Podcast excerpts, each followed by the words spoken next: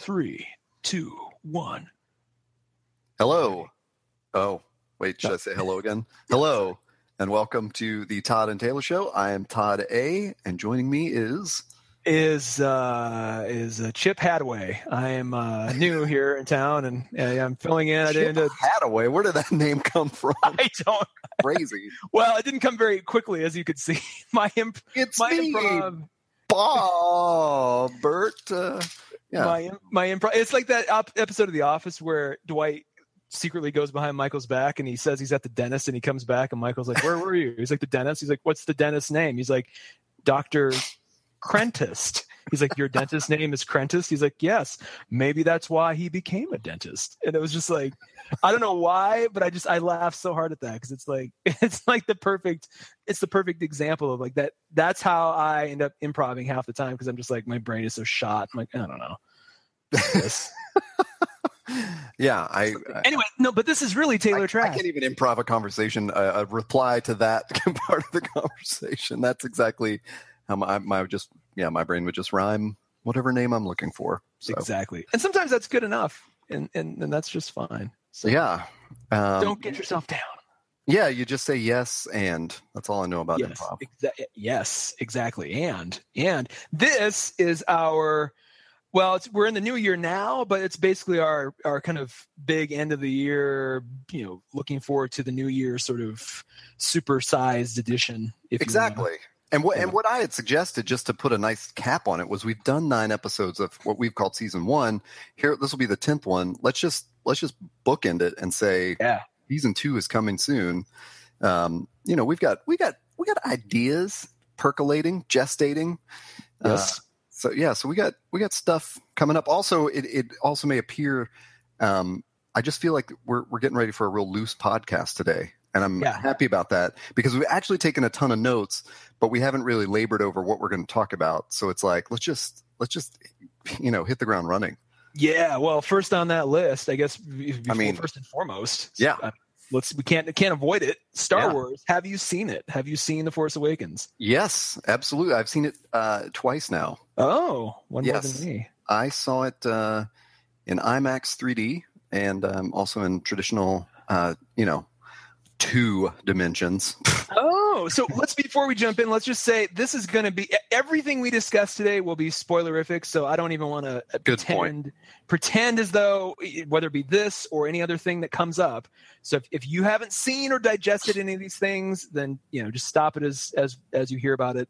But honestly, at this point, if you haven't seen Star Wars, what's wrong with you? I mean, come on, like Yeah. if you're listening to us and you haven't seen Star Wars, I I, I fail to understand the the holdup. But anywho, you saw it on both. I had I a didn't realize there was a a three. I mean, I knew there was a 3D version, but I didn't realize there was like an IMAX 3D, like all encompassing version. So I'm kind of I feel a little left out because I saw it in a theater that's 2D, but the theater had really kind of crappy sound. I saw it like Ooh. it was packed, so it was really I don't know. It really wasn't. I need to see it again before it leaves theaters, just with the the proper experience, probably at Alamo Drafthouse. But uh, I I'm, I would love to hear you contrast both versions because I. Well, Well- I'm kind of on the fence about 3D usually, but in this case, I don't know. It, it seems like it might work. Uh, fortunately for for me, I mean, um, I, I'm a big supporter of, of 3D in the sense that I I, I feel I, I know, you know, I see it getting better every year, Mhm. and um, and uh, I appreciate people being on the fence about it. Um, I take issue with people who are like adamantly against it because I feel like, well, you're missing out on a, you know, a new and more interesting experience in the theater, um, especially when it comes to IMAX, you know. And um, uh, to me, the IMAX is more important than the 3D. Uh, IMAX 3D glasses are not the greatest. Generally, they're always this yellow thing that's flat and square, Hmm. um, or square-ish. They're they're not sort of the the round uh, RealD 3D glasses or something that are a Oh, little really? a little bit better fitting. Yeah, yeah, yeah. Um, So putting them the on. I, I just remember sitting in that theater and like you know being handed these IMAX 3D glasses and going, "Oh, this sucks." You know, like this picture is going to be huge, and there's so much light coming in around the sides of them. But but the Mm. but the deal is, once the IMAX starts, it's so huge that you don't care. Like I mean, eh, you know, it's already filling your vision. So the the glasses really don't matter. I mean, I guess I guess that's that's probably the premise behind it is like mm-hmm. they can get away with a, a, a sort of cheaper feeling glasses because you know the picture's so big. Um, mm-hmm. Um, so to me, the IMAX is more important than 3D. I guess that's what I'm saying. Okay. Um, but the 3D in it is just you know it's really well done. It's like The Martian in 3D was great. Um, I actually thought both Avengers were really good in 3D. Where well, let's let me ask you this because it wasn't shot with 3D in mind like some right. movies are. So did you did they? I mean, they had to pick right moments to really sort of make it, you know, to, to kind of add that 3D element in. Did you feel they picked the right moments for it? I mean, yeah, it's uh, not it's not goofy. It's definitely like it's more about giving it depth and not about okay. things you know coming out towards. Oh, great. Okay, I actually um, appreciate that way more. Yeah, and that and that was um, uh, uh you know, The Martian did a really great job of doing that same thing. And so I just, you know, to me, it just it felt really natural. Actually, that's probably the best point is that there was nothing about the 3D where you you were sort of aware all of a sudden that you were watching a 3D movie. It gotcha. was just that the depth was done really well, um, and uh, you know, especially for all the they had so many. Um, uh, what do we want to call it? Like uh, spaceship battles. They had so many, yeah. like, you know, um, aerial battles on a planet in this movie that that just added to that you know you're all of a sudden you're watching a couple of great you know like this depth of field you know there's a there's a really great pov shot from mm-hmm. poe mm-hmm. dameron's mm-hmm. like x-wing where you're you know flying in and you just see it through his his windshield um and uh you know that stuff just the 3d just enhanced that it didn't you know it, it wasn't super obvious or you know didn't attract at all. I, I, I just i really enjoyed it but then when i saw it in 3d it didn't necessarily take away from it. I just appreciated the huge picture of imax and the sound system and all that a lot better you know, i bet I, I imagine that very first opening shot after the after the scroll where it's almost like the eclipse the planet. Yeah. the eclipse shot of the of this uh, you know star cruisers or whatever the star destroyers like kind of going in front of the of the moon or the sun. Just that would be that if, if it doesn't work with that opening shot um, you're kind of screwed. But that's that was a gorgeous shot just on the screen. I would imagine in imax it would be even better. Um, it was uh it was really cool. It wasn't like i mean that that to me wasn't uh I don't know. That wasn't that wasn't the biggest deal. You know, the the Millennium uh, Falcon or Falcon, as I'm I'm going to say, the Millennium Falcon when they first jump on it and they're flying all over Jakku. That's the shot that sticks out to me. Like, oh, oh yes. I got the whole horizon. Every time it flips over and does like a turn, I see the depth. All that stuff was just so cool to watch. Nice. You know, it was wow. like you really. I mean, it just you know they did such a good job of it being physical which is I'm sure something that, like we can talk about in so many examples from that movie versus the prequels, which did not mm-hmm. feel physical. You never felt like I never felt like I was physically in the world of the prequels, you know? Yeah. Yeah, interesting. I mean, is that just because technology's gotten better though? So they, or is it just simply eh, the craft of, of making those movies has was just superior to the prequels as far as building? Well, I think you know, I think from what we've what we've read and, and discussed and what we've heard other people discuss is that those, you know, J.J. Abrams did, he was so consciously uh, made decisions to make it physical, you know, building a Millennium Falcon for them to interact on, you know, shooting on film, um, you know, having actual sets instead of just a bunch of green screens. I mean, that was one of our griefs about about the prequels in our in our giant two episode Star Wars um, wrap up, which I, am not even sure when we did it. I don't know that I had seen all the prequels, but I have now seen all of them, mm. and am you know suitably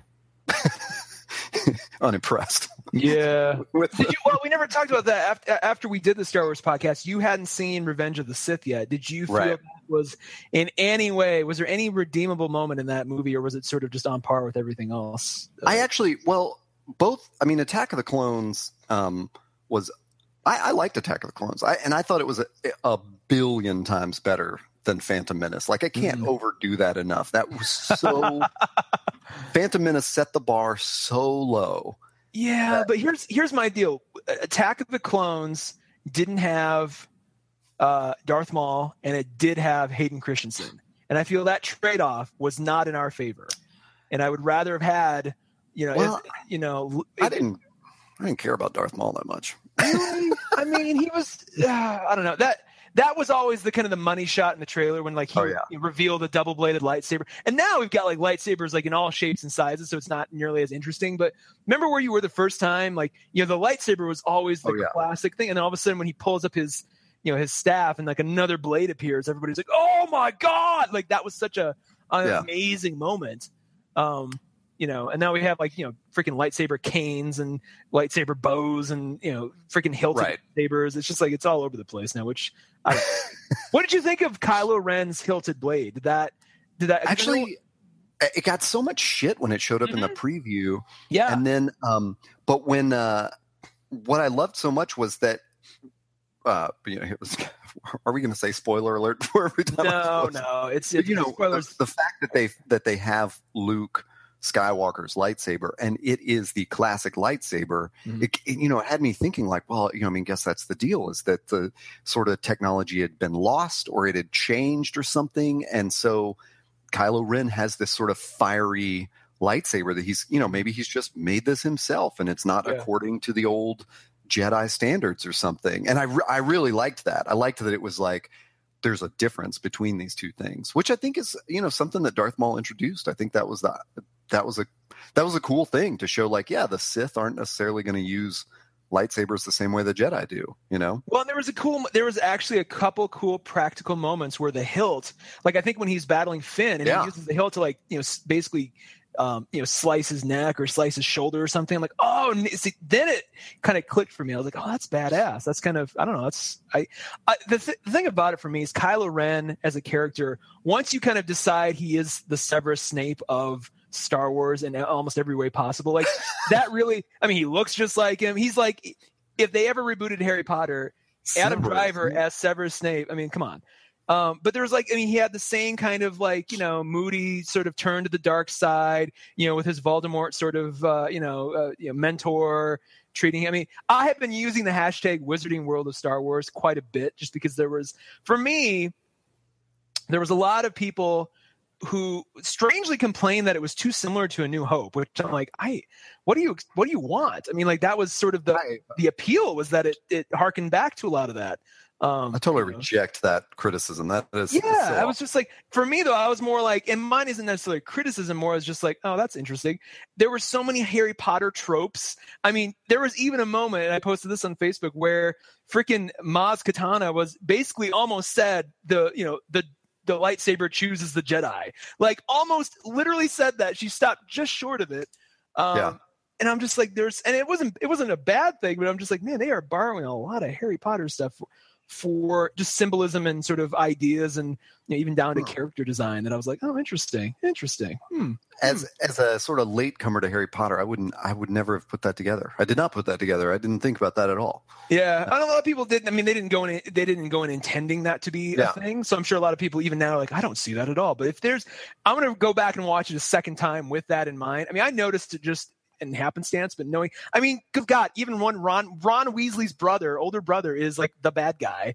Um, you know, he's General Hux or whatever. You know, his name is the, the lead. Yeah, that's that's one of the Dom- Weasleys. Domhnall Gleeson is in the Harry Potters. Yeah, yeah, I yeah. had no idea. I like Yeah. that guy. I the hell doing in those dumb Speaking of him, I did not like his character in Force Awakens. I thought it was like a cheesy 60s, 70s Doctor Who villain.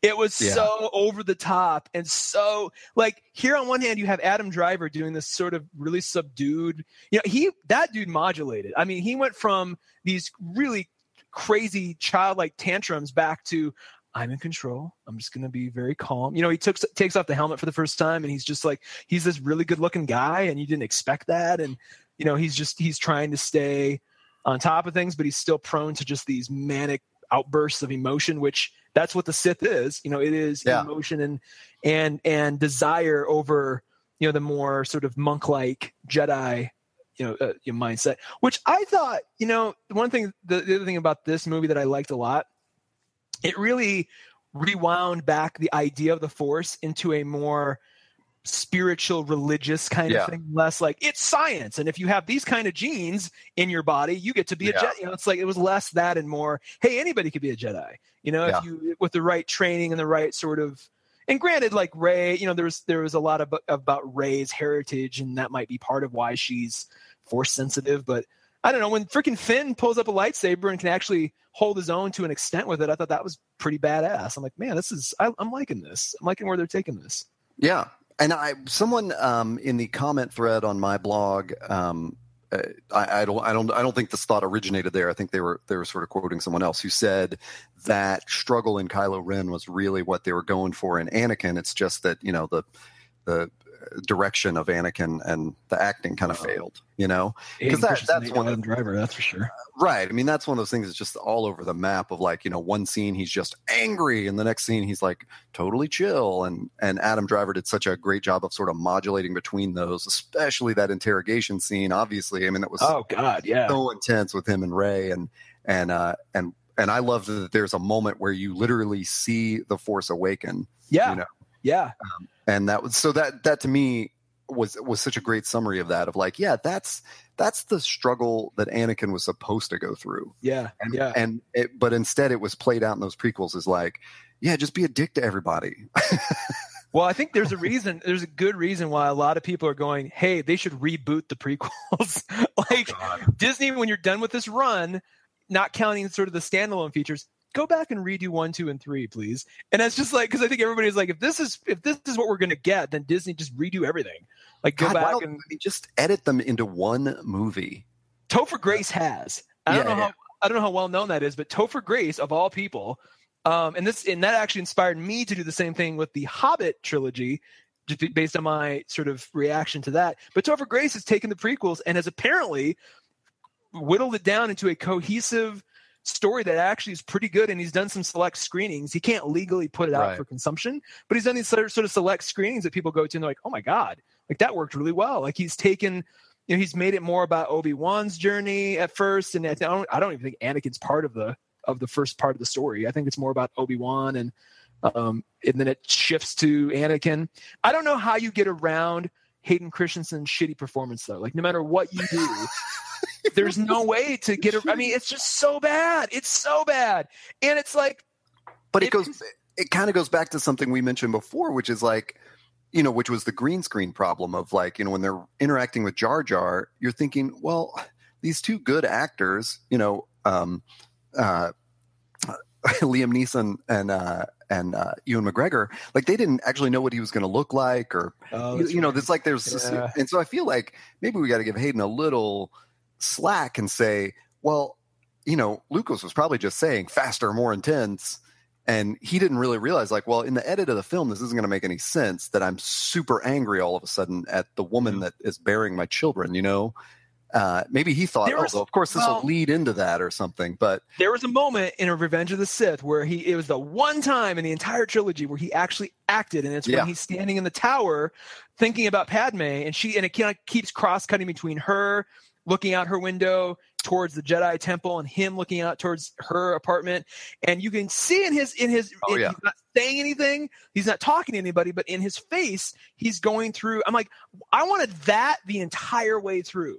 Like I know exactly what you're talking about. Uh, yeah. I'm like, oh god, and it was like, and then he ruined it when he shows up to basically, you know, when uh, Mace Windu's, you know, got Palpatine cornered, and he shows up, he's like, you yeah. can't do that, and I'm just like, oh no, oh, I just sort of ruined the whole, the whole thing, and I'm like, that was a bad. I mean, it was at that point, I'm like, oh my god, this is actually, I'll forgive everything if this just if it maintains this for the rest of the movie, and it just, I agree. Oh, I will say one more thing for Revenge of the Sith not to get off topic, but Ian McDiarmid, man, if anybody saved that movie, him sitting in the theater giving the spiel about Darth Plagueis, like, oh, that still gives me chills to this day. Like, I could just rewind that scene a hundred times and never get tired of it. That dude finally was like, let's get some, let's bring some acting, some actual old school British acting into this movie. It, it's captivating to watch it's him kind of, do that monologue. Kind of a wonder that it even, you know, was even left in there. I mean, after all, it's kind of like great point, actually. Don't, don't, you think that after all that they would have just been like, "No, let's just get rid of this." Lucas is like, "I don't want any real acting in my movie." Yeah, Not what's going on here? This he's talking a lot. Let's cut yeah. right here and just have them talking to, to the robot again. Yeah, faster. We need to let's bring Jar Jar back in to kind of interrupt the scene. And they're like, no, yeah. Uh, yeah, I would love to. Oh, I wonder how that got in all that to be said, I I was I mean I mean it sounds like you were a fan of it. I I appreciated it. Even you know Force Awakens we're talking about. Yeah, yeah, yeah. Force Awakens. Oh yeah, huge fan, My- and I love the way it like took the whole all that. Like I liked, I liked, I in retrospect, having seen them all, I like that the prequels told that story. I think Yeah. they told it really badly through through the medium of film, Uh-huh. um, but. It, it was you know I there were a lot of points where I was like that is really interesting like what a what a you know what a cool twist to put there or whatever. I mean it wasn't like super amazing but it was a good story and that's why I think it just it was stretched out too long. There were Yeah. too many useless details. There's a lot of bad acting. There were a lot of bad shots. There were a lot of dumb effects. Obi-Wan rides a lizard. That makes no sense. It's forgot like- about there's like some for some reason there's like a half human half clone general. Yeah. it just but um you know but then but then i super having seen all that really loved how the force awakens takes that story to the next level Yeah. and to those people criticizing it saying it's just a redo of the, a new hope like I, I get that the themes were re-explored but this idea that like you know we, we talked about this before in our in our star wars podcast about how empire strikes back is such an interesting movie because you don't usually see a a movie like that where the enemy is on its heels Yeah. and like lashing out.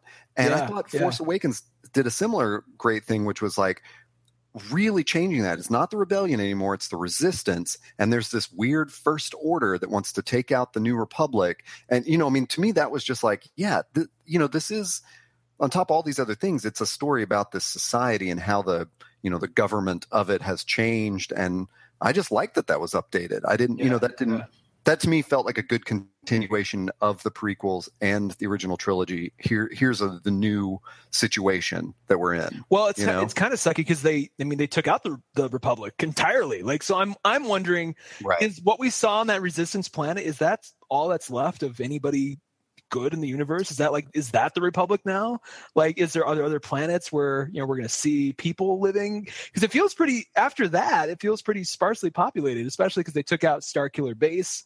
I'm like, where is everybody now? Are they all gone? Yeah. I, God, we're going to get corrected by somebody, but I really think that, I think there's some, uh, I think there's some line that kind of it gives it away that maybe the entire Republic wasn't taken out or something. Ah, I'm okay. not really sure, but um, that was kind of the new Coruscant. I mean, that was the new sort of capital planet. So, I'm like, Yeah. yeah. I mean, sure, there's other outposts and stuff. A couple spoilery questions for you because I'm curious what you think. sure. Number one, who do you think Rey? Uh, who do you think are Rey's parents? man i hate to uh i hate to to give this answer because i because i'm total i would love you know whatever you have to say about it i'd love to hear um i just at this moment i've done a great job of not really caring Oh, wow. Fair enough. like I've, I've just kind of been able to sort of mentally hold it back um i mean i've i've speculated like everybody else i just i haven't really arrived at a conclusion i just don't really want to so Mm. who do you think it is I don't think she's. I. I mean, it- the obvious sort of thing going into it was, oh, she's Kylo's sister. That's where they're, you know, right be- that's definitely what i thought at the beginning and there's gonna be this whole reveal in the second movie where it's like, I am your brother, ha ha ha, and I'm like, that's I think that's purposely set up to be that obvious because it's not correct. I Right. don't think she's Luke's daughter either. Um, a lot of people are like, oh no, that's the last scene infers it. I'm like, I don't see how. It's it's not like he comes up to her and embraces her. Like I haven't seen. I mean, the Yeah. look he gave her was, I know who you might be.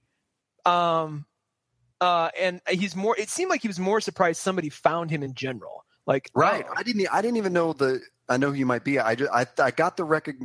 You know, recognition from him. But yeah, I didn't. I didn't. You know, that wasn't my takeaway from that scene of like a rec.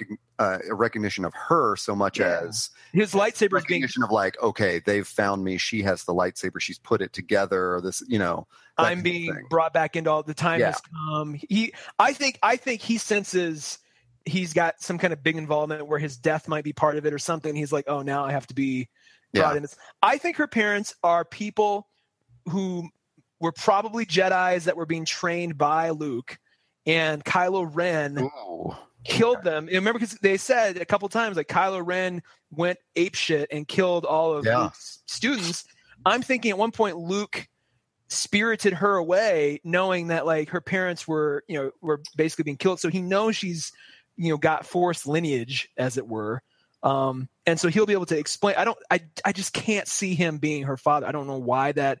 It's too tropey. It's too for him to say, "I am your father." Is like, well, come on, like that's Like, why would you go to that extent? So it'd be much better for him to be truly her Obi-Wan Kenobi in that he knows he has connection to her ancestry or her parentage, but he's not, you know, he's kind of responsible for her safety, you know? So the the thing that leads me to believe that that is not true, if we're Hmm. tying all this together with everything in the prequels and everything, is that um, the issue of the slavery of Anakin and his mother Mhm. was like, I thought pretty significant.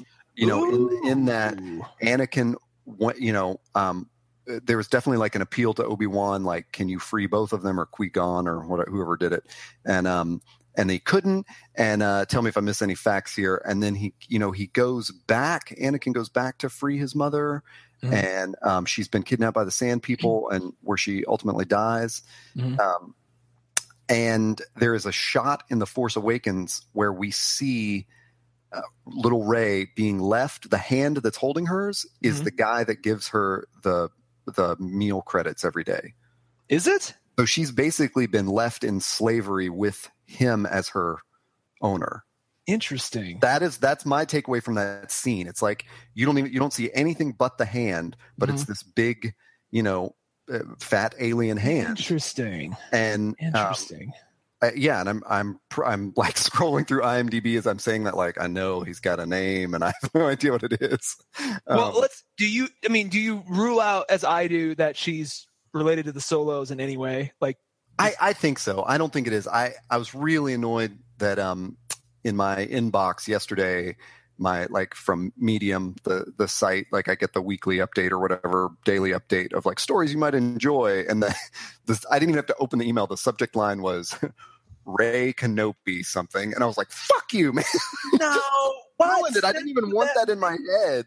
You know, does that even make though? Like, why? So, so I hate that idea because number one, this whole the, the this rebooted series is about new characters, new things. What do they have to gain by drudging up?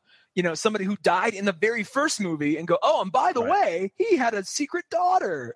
Not only would Yeah. he be too old for that anyway, I mean, he'd be way. It wouldn't make any sense. He, it would have to be his great granddaughter or great granddaughter for that. and again, I don't think he would leave somebody in slavery yeah, having you know having been through that history with Anakin. Now maybe I mean that's that that definitely that discussion is where it go. It, I I'm going deep geek on that of sure, like sure. oh if you're trying to pull the slavery theme out of it. I mean I don't know. I always feel like when you say something uh, like when you make a oh I'm tying this back to this other movie, then it's kind of like ah you're maybe putting too much. Well, let me just put it this way: I'm going to be disappointed if it turns out she is a solo because they would have. It would have made no sense because Harrison Ford, the second Han Solo saw her, he would have been like, "Oh my god!" Like his Well- reaction was not suitable for a lost daughter or lost baby. Let me put Um, this out there: Solo and Leia have been split up. Leia may have had another baby. Oh well. Why wouldn't she have had the reaction though? Like, "Oh, my daughter is finally back," unless she just doesn't know. right? Not aware. There could be an interesting. yeah. Well, okay, so there's okay, there's one poss. That's at least an interesting twist on that. I will be disappointed if she is Luke's daughter. Um, yeah, not I'll as annoyed. I, I, I- I'll be annoyed for the same exact reason you elucidated, which is I, it's too tropey. I yeah, just don't. I don't want it to be that obvious. Just like I didn't. I really didn't want the. I thought the. Um, they did a great way of handling Kylo Ren's uh, being, you know, Solo and Leia's kid yeah, without. First of all, the first time they reveal it, like when Snoke just says it to Yeah. him or Yeah. whatever, you're like, "Holy shit!" They just said that. And it's like 20 minutes into the movie. You know, it wasn't even like that. That wasn't even the twist. You know. yeah, yeah. Um, I so I really did go in. You know, I kind of felt like, oh, I that probably what's coming is that they're going to reveal that they had two kids, or you know, like that was just Yeah. of in, on my mind. So Yeah. when it didn't happen, I would just hate for it to happen in the next one. You know, Yeah, yeah, or in the next one. So yeah. Um, Yeah. Speaking of Snoke, another another sort of spoilery question: Do you think he is really that sized? no, no, no. I, and I loved that. Um, I loved when the image was shut off, and it Yeah. and and I mean that was. I, I I was guess what you were what you were implying, or the, like I can just imagine because I know the thoughts that went through my head where I was like, "Well, this is new. We've never seen an alien like this size before." And then Yeah, when it was yeah. revealed to be a hologram, I was like, "Oh, okay, he's probably tiny or something." I think he's as big as Maz Ka- Kanata is, and I think he and Maz Kanata have some sort of back because she's just as old. I mean, she's been around for however. many- Interesting. I think there's some big thing between those two. Um, and when they reveal him, he's going to be as tall as her because she's not very. Maz Kanata, I I had to I had to pinch myself because I as soon as she appeared on screen and started speaking, I'm like, did they get Linda Hunt to be in Star Wars finally? Is that is that what? Then I had to remind myself, oh no, that's Lupita, and I cannot pronounce her name for life of me. Yeah, but Lupita, uh, yeah, exactly. And and she did a great job. But I'm like, Jesus Christ, did she not channel Linda Hunt? Um, in every every step, I'm like, is this not Linda Hunt? I, I almost and I posted that on IO9 and had like t- immediately within tw- like 10 minutes, 12 people were like, yes, thank you. I thought the same thing. Oh my god, Yeah. So glad somebody else finally said this. And I'm just like, and if you don't know who Linda Hunt is, go Google. I mean, Google her, but like Kindergarten Cop will be kind of your go-to. And she's Well, been in a bunch of stuff since. To me, it's in The Incredibles where she essentially plays herself. That's not Linda Hunt though either. Wait, That what? is that is Brad Bird. they basically designed a character who looks exactly like Linda Hunt with Brad Bird's voice. So yeah, I know it's that's confusing as well. There needs to be. We should just do a whole episode on the mis, mistaken Linda Hunt My mind has just been blown. I, I know, dude. The certain same. The when I and it doesn't help that they gave her the same haircut as what's as the Incredibles. What's the Incredibles character? Um, Edna. the- Edna. They gave her the Edna mode haircut in whatever that CBS show she's in. You know what I'm talking about? Like Hmm. Linda Hunt's in this show on CBS where she plays kind of like an Ed. She basically plays Edna mode. Um, Yeah. she's like behind in the slab, and they gave her the same damn haircut. So I was like, oh, that's. So when I found out Brad Bird was Edna Mode, I'm like, really? Because she looks exactly like if you Google Linda Hunt right now, she looks she's she looks like Edna Mode right now. Um, right. The other thing about that that bugs me is Linda Hunt is an amazing voice actress. She Yeah. has give I mean, she is uh management in Carnivàle, which blew my mind when I learned that. I was like, oh my god. She plays um in the God of War series. She's like um the voice of Gaia and a bunch of I mean she's she pops up everywhere. Um, wow. An amazing voice actress. But it, we we will do the Linda Hunt spectacular one of these days and go through all the things.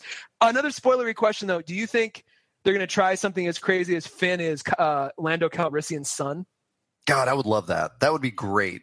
I, I'm Uh, so glad I- you said that because that would be a reveal that would be that would be awesome. Because think about this: Finn was Finn, and I love this idea of the new stormtroopers are are kids that they take away from their families and condition to be stormtroopers. God, and I love the quick way they explain why they're not clones. Yeah, You yeah, know? yeah.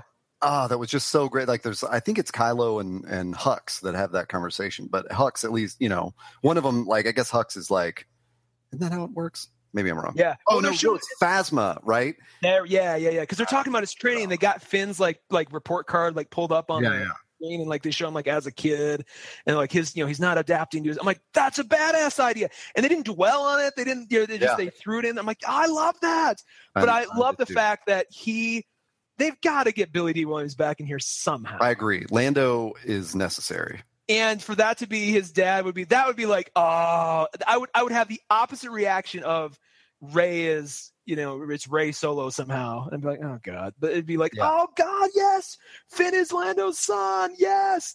And I feel like now that the Han Solo is, you know, gone, um, it would be whoove of them to in the next movie.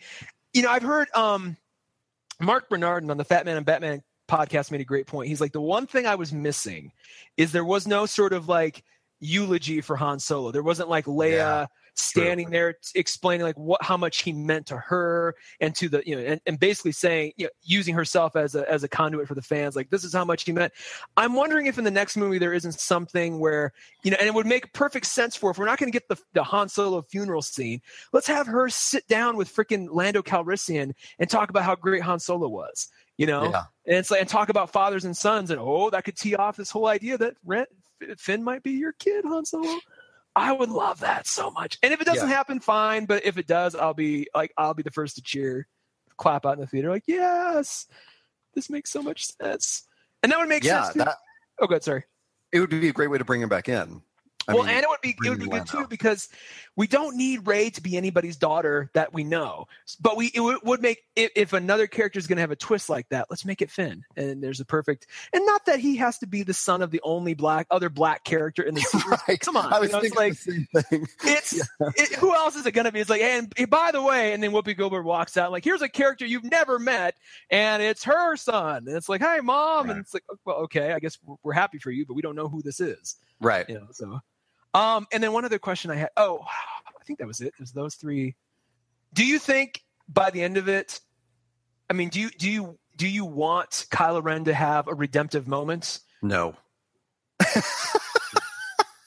Interesting. I keep toss. I keep going back and forth on that. I'm like, I kind of do, but then part of me is like, no, he just needs to die, and Rey needs to kill him.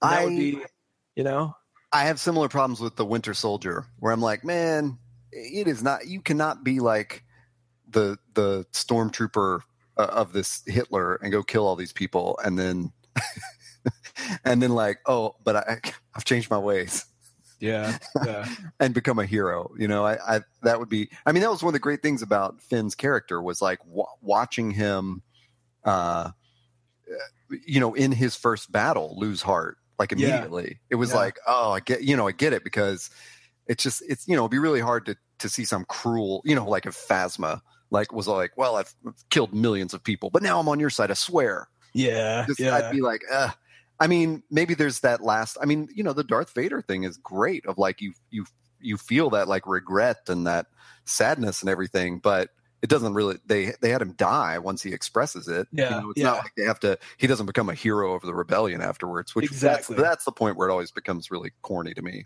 no, Um, yeah, I mean, One he more- could he could redeem himself and then go live on the Jedi Island or something and like stay away from people. But turning I him into a hero would that- be too much. Well, I want to know what why Luke took himself out of the equation. Like, what is it about?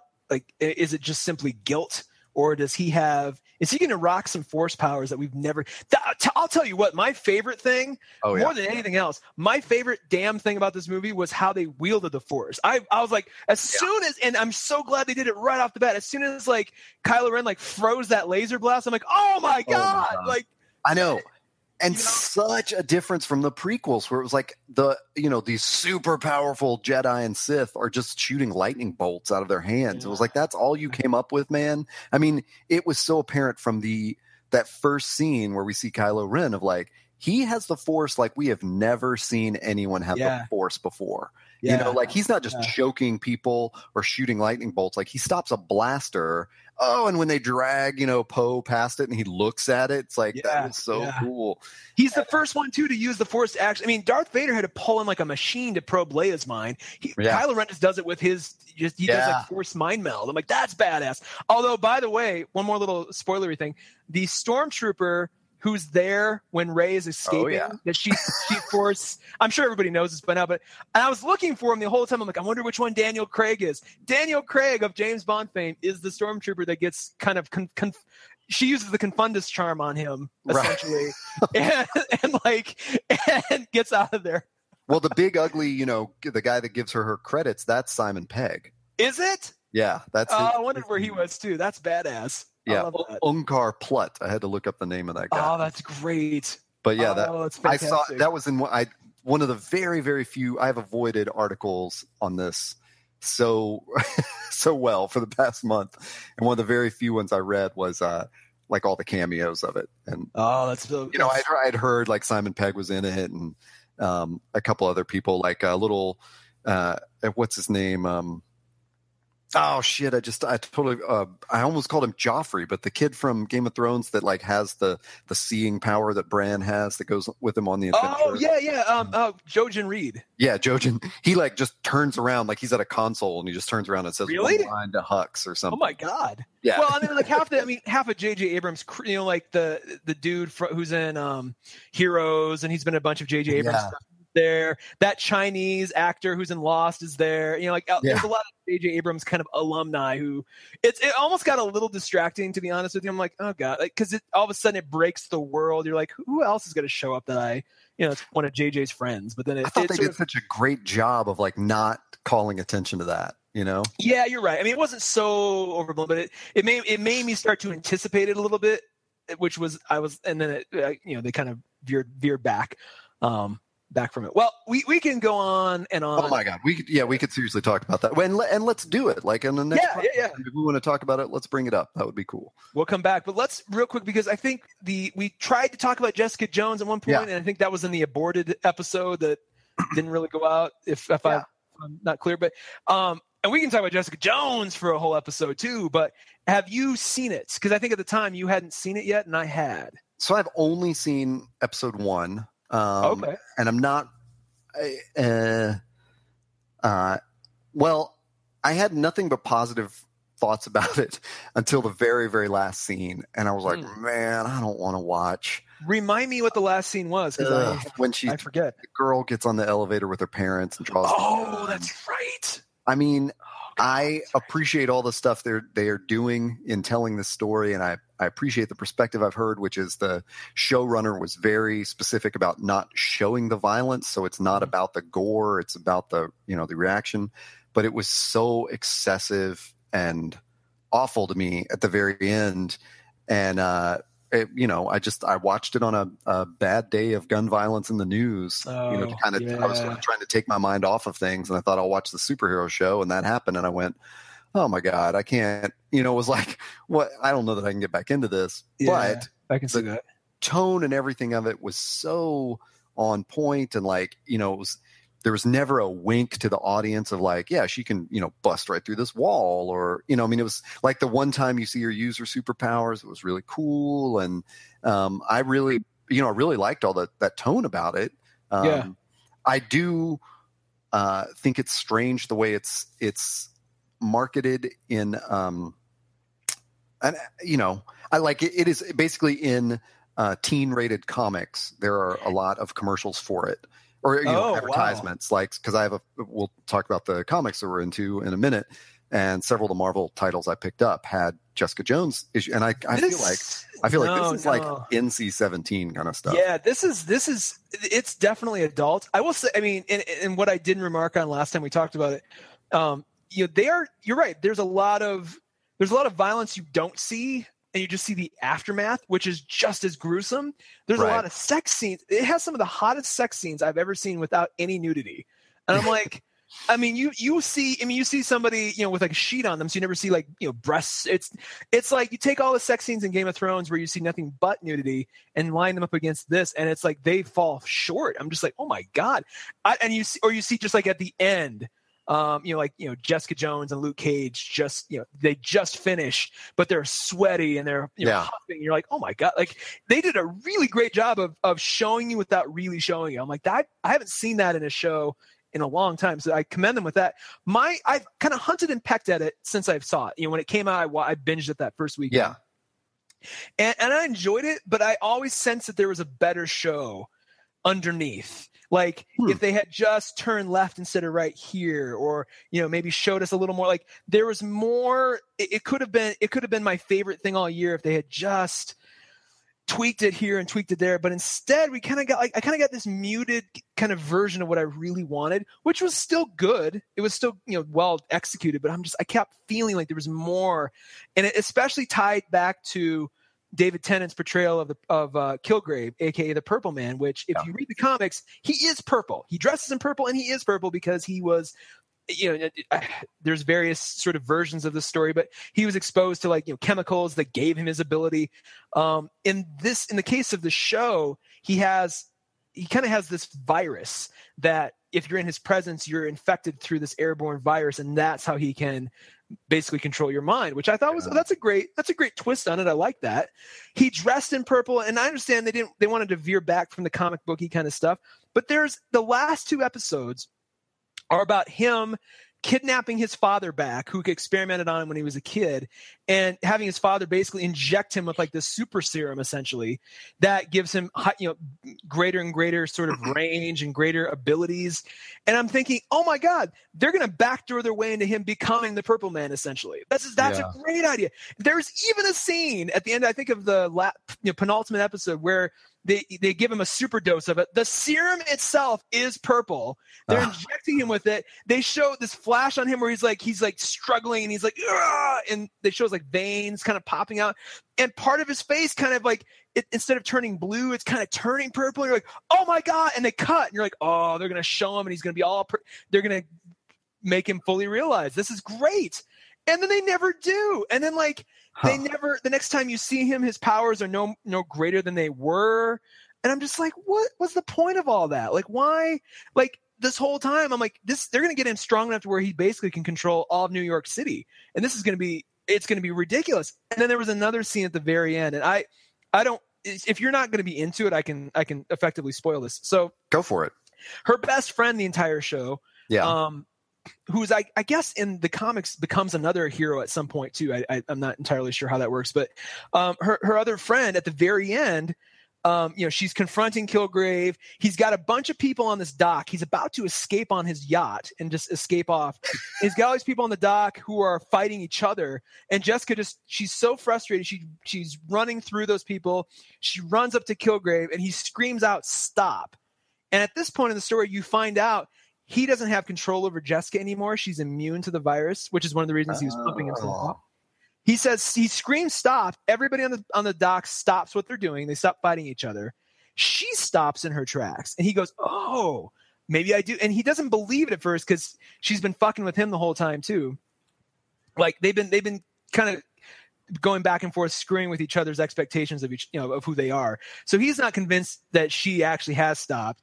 And he you know he thinks she's faking. So to to test it he calls her friend over and basically kind of starts molesting her friend in front of her. And he's like and I'm, he's like i'm gonna take her with me. We're gonna get up on this boat and there's nothing you can do about it. And in my head i'm like oh my god that's where this is gonna end and that's gonna be sort of the setup for the next season is that he's gonna steal her best friend from her and she's gonna she's not gonna be able to do anything about it. And oh my god.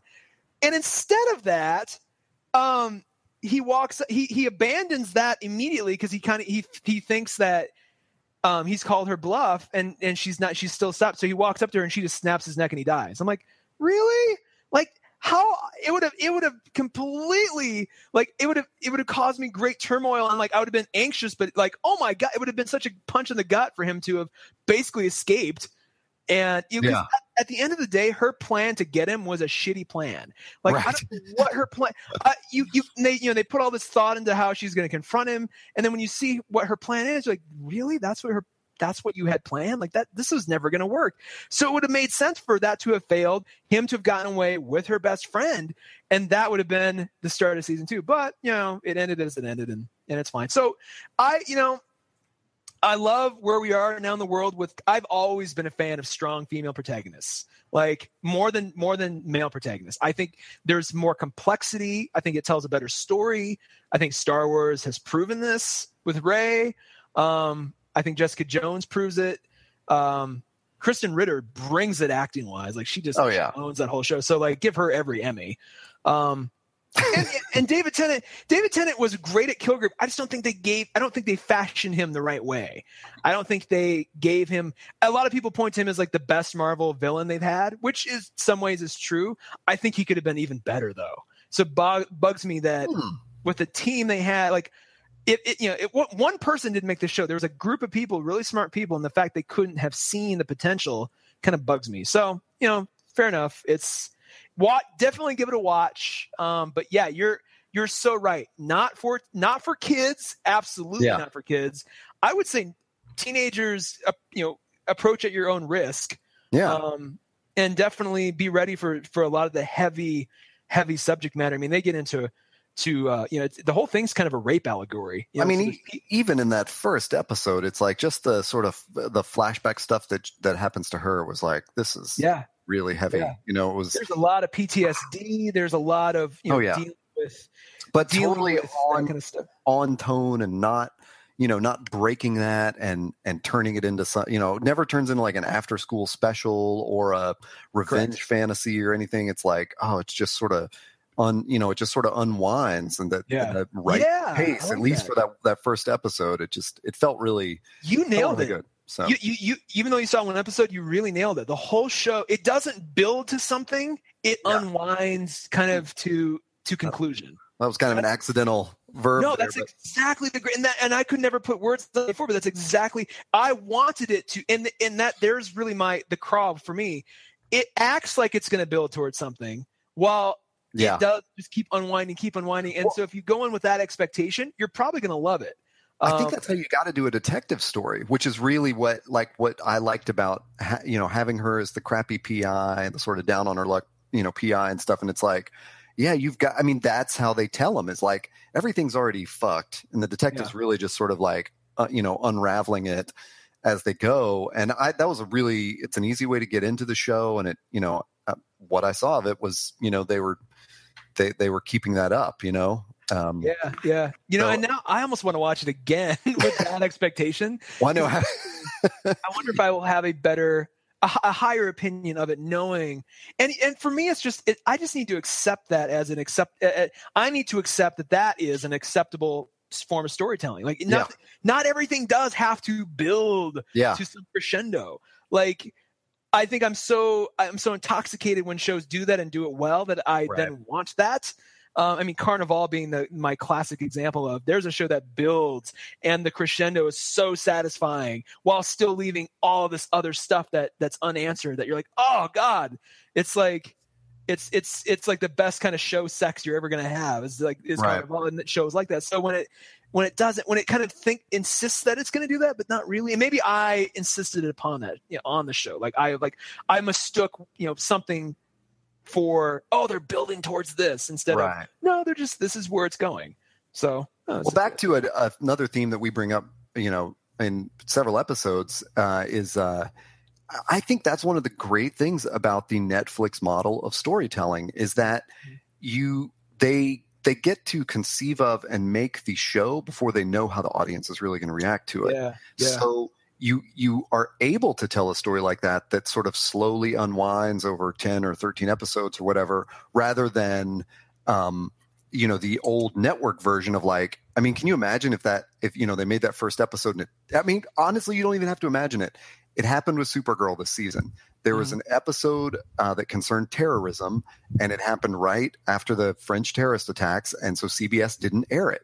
You know, and which is a totally I'm not like questioning that decision at all or anything like that, but as the creator of something like that if you're trying to tell a story and all of a sudden you have to be sensitive to you know the timing that it lands and, yeah, and where, what your audience feels about it and stuff i mean it's like it, that's going to affect the way you tell stories in the future. Whereas jessica jones got to say we're telling this story in this way yeah. and you can watch it anytime you want you know? And yeah. i i watched the first episode on a terrible day to watch the first episode but that that had nothing to do with the show or whatever. I mean, I was still able to appreciate like, wow, this was, you know, like really, really well executed. It just, you know, shocked me out of uh, out of the show. Whereas on well, you that's know, you know that's really other weekend I would have kept watching, but. I'll lump, even though HBO sh- you know spreads its release out, it pretty much operates the same way. Where it's just you have to be gutsy with your storytelling and go, an audience is going to find this or they're not, and yeah. we're going to make our choices. I mean, it's it's exactly what goes into a film. I mean, the film's right. film world works no differently. It's we're going to well, I mean, well, you could argue some films you know kind of micromanage that to yeah they panic and they go back i mean fantastic four from this year is probably a good example of that of them yeah. you know, constantly tinkering with it like worried about what the audience is going to think and um, it's but it's like I mean, then there's Tarantino who's like it, and granted, he has admitted a lot of his success is because Harvey Weinstein just likes what he does. Yeah. So there's not a lot of meddling, and he's just been really fortunate to have that sort of relationship. But any filmmaker who's just it's that mindset of I'm going to put this out. Yeah. And and I wonder, and not that this is a segue, but I wonder how that I, I, would love to ask that question to a couple you know kind of experienced comic creators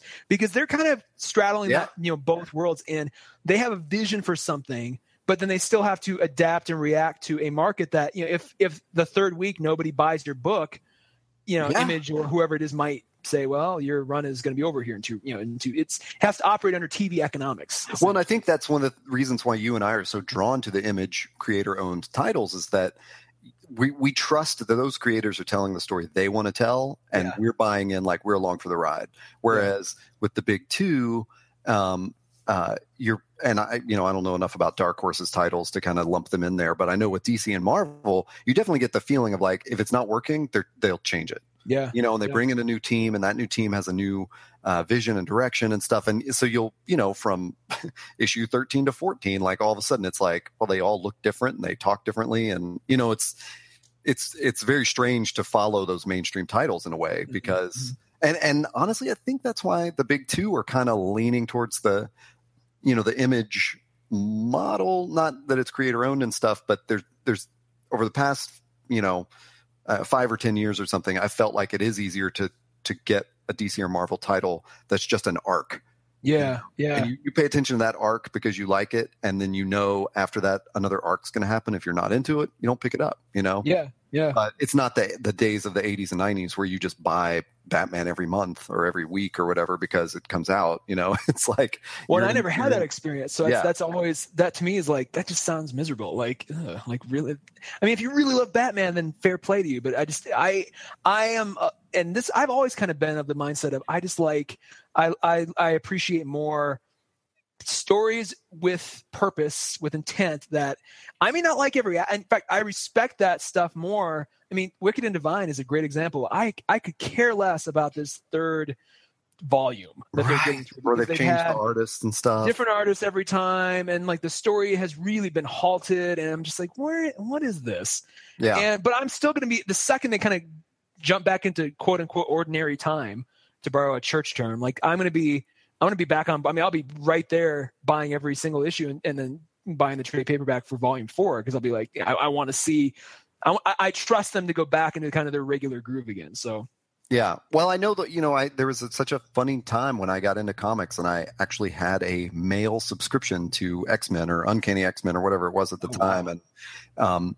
and during the summer they decided to publish two issues a month, and the way they did it was they had two totally different teams, and I just remember it'd be like you, I'd get one issue a month, and I'd go like.